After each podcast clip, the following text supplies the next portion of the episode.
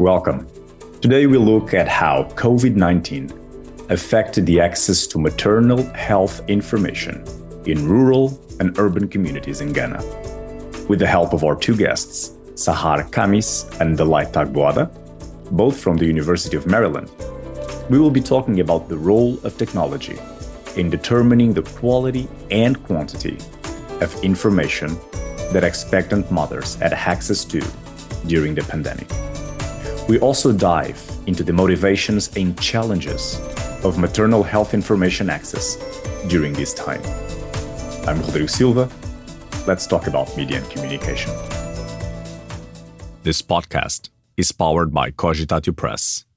You can listen to this episode on the Let's Talk About Media and Communication website, on Cogitatio Press YouTube channel, and whatever you get your podcast.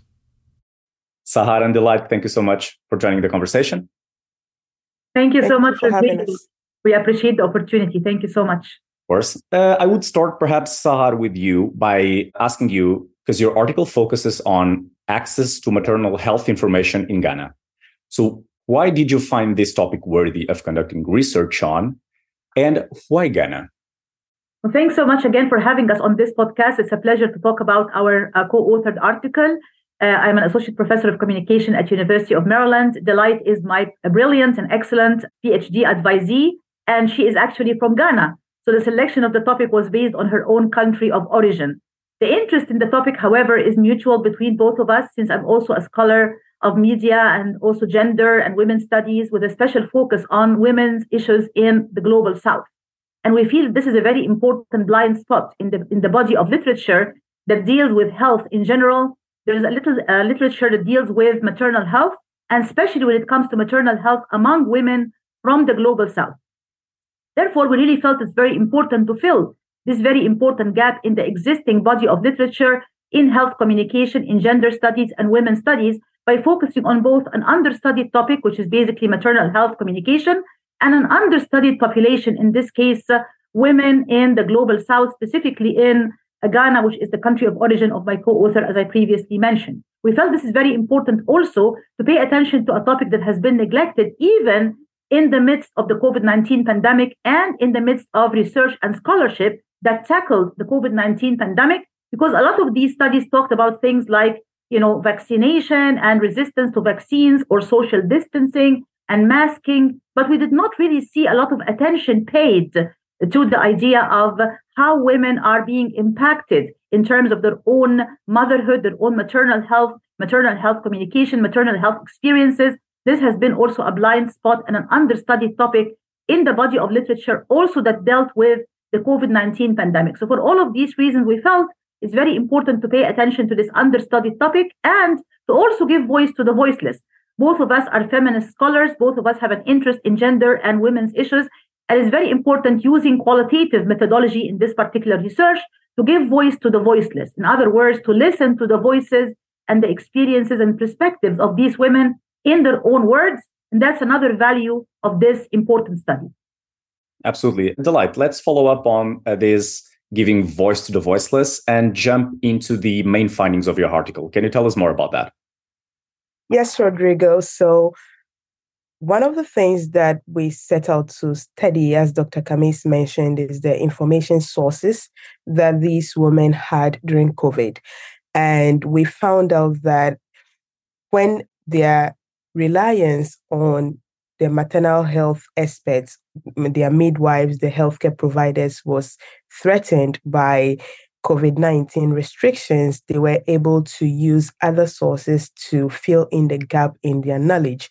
So we found that they relied mostly on sources like their friends, their family members who have had the experience of pregnancy and childbirth, and also used other sources such as the internet.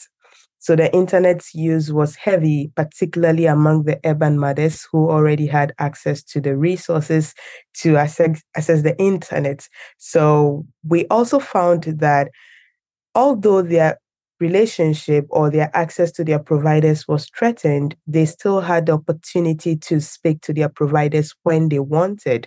So some of the women were given personal phone numbers of their midwives that they could call at any time to have a conversation with them in relation to what they were experiencing during pregnancy.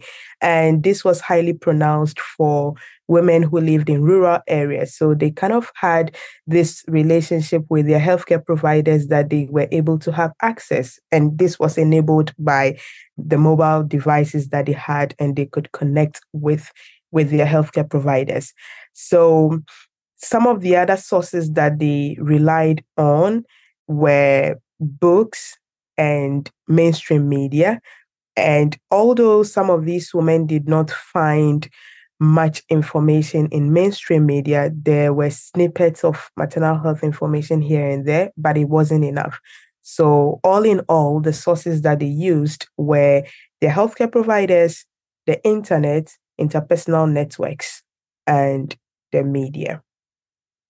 Uh, very, very interesting. You've been, there's been a focus here on the conversation. Sahar, I would like to follow up on this to look at the impact of the research in real case scenarios, because it seems that it points out the importance, and Delight has said that uh, as well, the importance access to technology and investing in health literacy to expectant mothers. Can you elaborate on this, Sahar, on the impact on social policies? Yeah, that's a very important point because as a scholar also of health communication, I paid special attention to this particular aspect of public awareness campaigns and public health in general.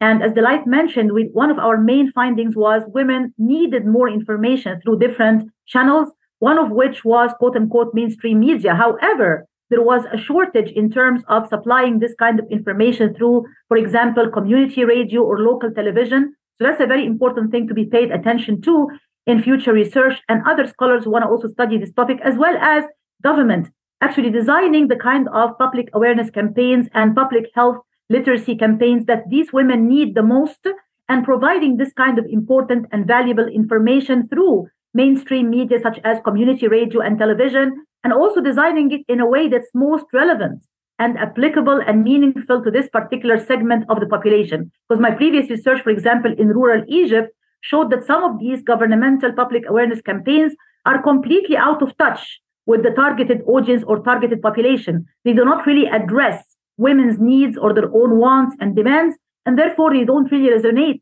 with this particular segment of the population and are not effective. So, also doing audience research and making sure to tailor these messages and these public awareness campaigns to women using mainstream media is very important, in addition to the importance also of positive peer group pressure. In our study, we also noticed the importance of interpersonal communication. That's a very important area as well that seems to be a blind spot sometimes in this type of research. Women sometimes rely on other women and on their own interpersonal networks to get information about maternal health. So, this importance of interpersonal communication and face to face interaction also needs to be paid attention to. And finally, Delight mentioned mobile devices. That's also very important.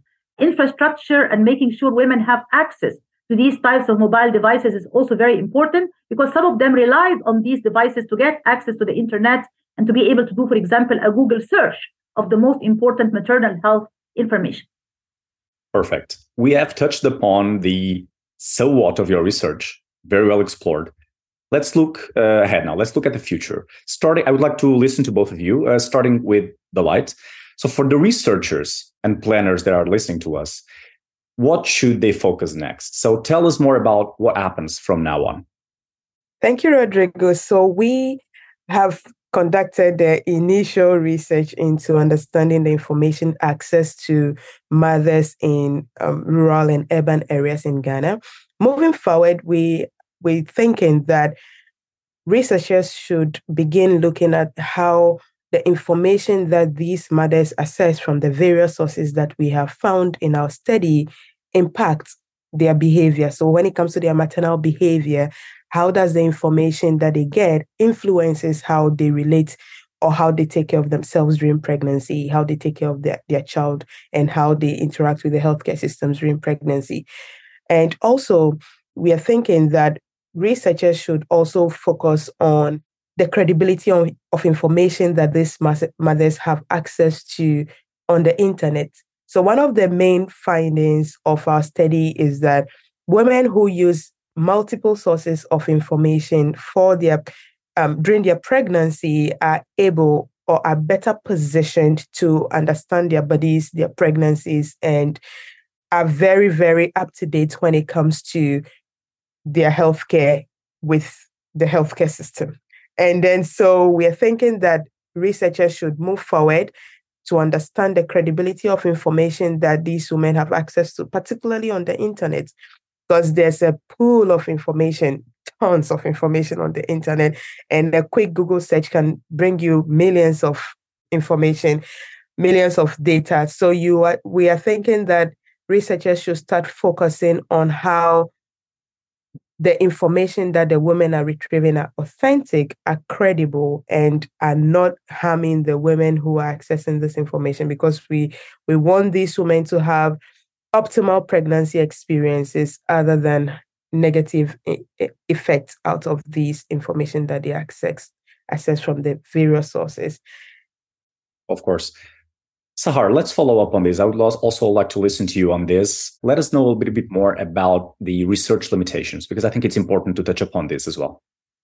Yeah, before talking about the limitations, let me follow up on something very important that Delight was talking about, which is basically the credibility of the information. Now we are living in an age where we have, unfortunately, sometimes an overflow of misinformation and disinformation. So I think future research also needs to look at this very important point. How can we verify the authenticity and the accuracy of this type of information. It's actually accurate, factual. It's not uh, made up. It's not, you know, disinformation and misinformation. I believe that's a very important thing for researchers to look at and explore uh, moving forward.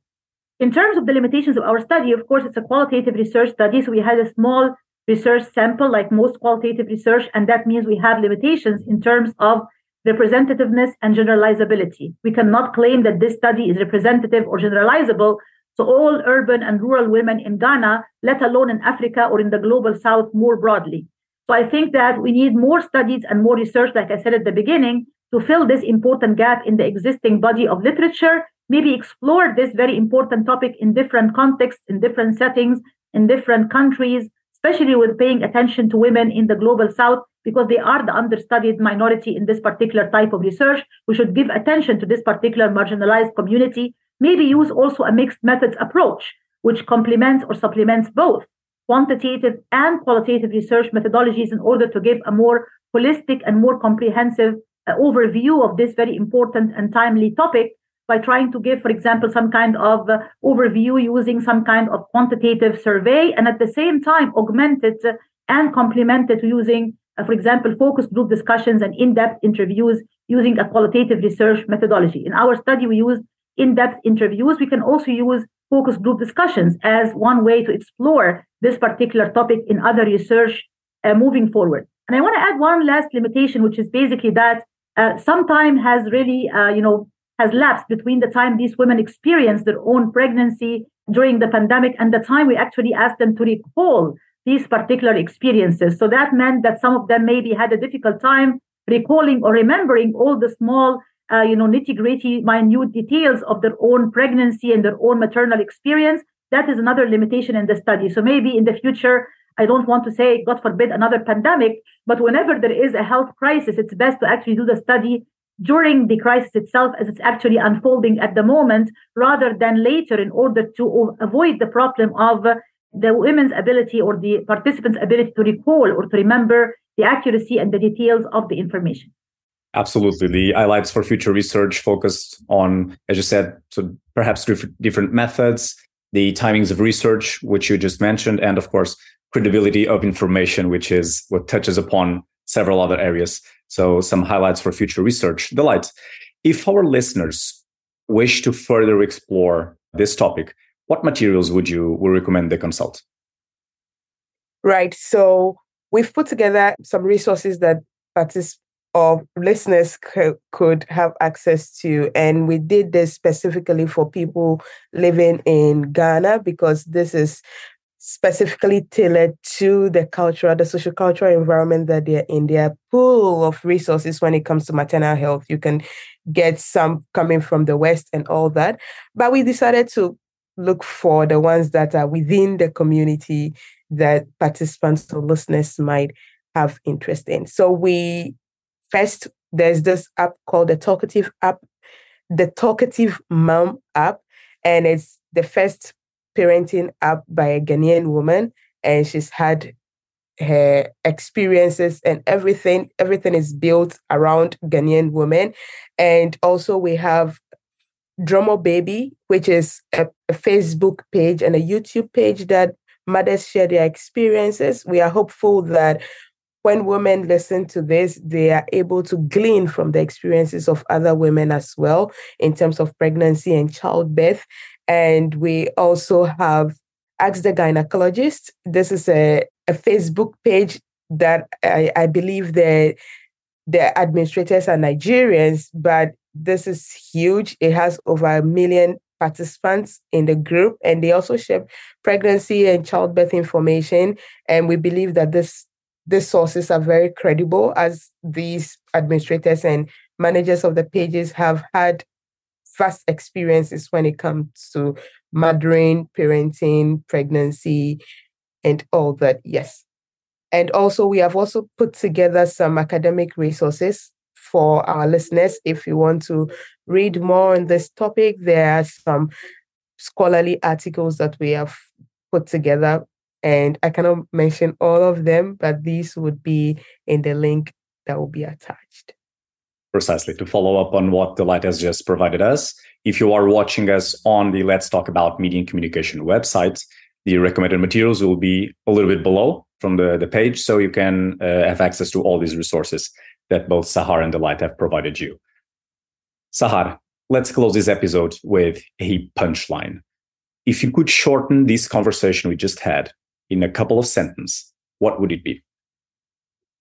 I would say the divide is real, and I want to talk about three different divides here. The first divide is the divide between the global north and the global south. That is a very real uh, and very much impactful uh, divide that we have to be aware of when we talk about issues like health communication and maternal health communication. The second divide is the digital divide. As much as we would like to hail the role of the internet and digital communication and digital media and say, yes, it's awesome that we have the internet, we have to remember that not every part of the world has 24 7 internet access, a high speed internet on a 24 7 basis. Not every person on this planet also has digital literacy skills. So we have to also remember the impact of the digital divide. And the third divide is the gender digital divide, that all of these issues are multiplied many times over when it comes to women, because a lot of women, unfortunately, are deprived from access to sources of information, including maternal health information, because they don't have access to high speed internet and or digital literacy skills. So I want our listeners and viewers to remember the impact of these three very important divides and to also bear in mind that the COVID 19 pandemic had an amplifying and escalating impact when it came to all of these divides, increasing these gaps and increasing these divides even more. Amazing episode. Sahar, Delights. it was a pleasure to have you here. Thank you so much. Thank you for having us. This podcast is powered by Cogitatio Press. You can listen to this episode on the Let's Talk About Media and Communication website, on Cogitatio Press YouTube channel, and whatever you get your podcast.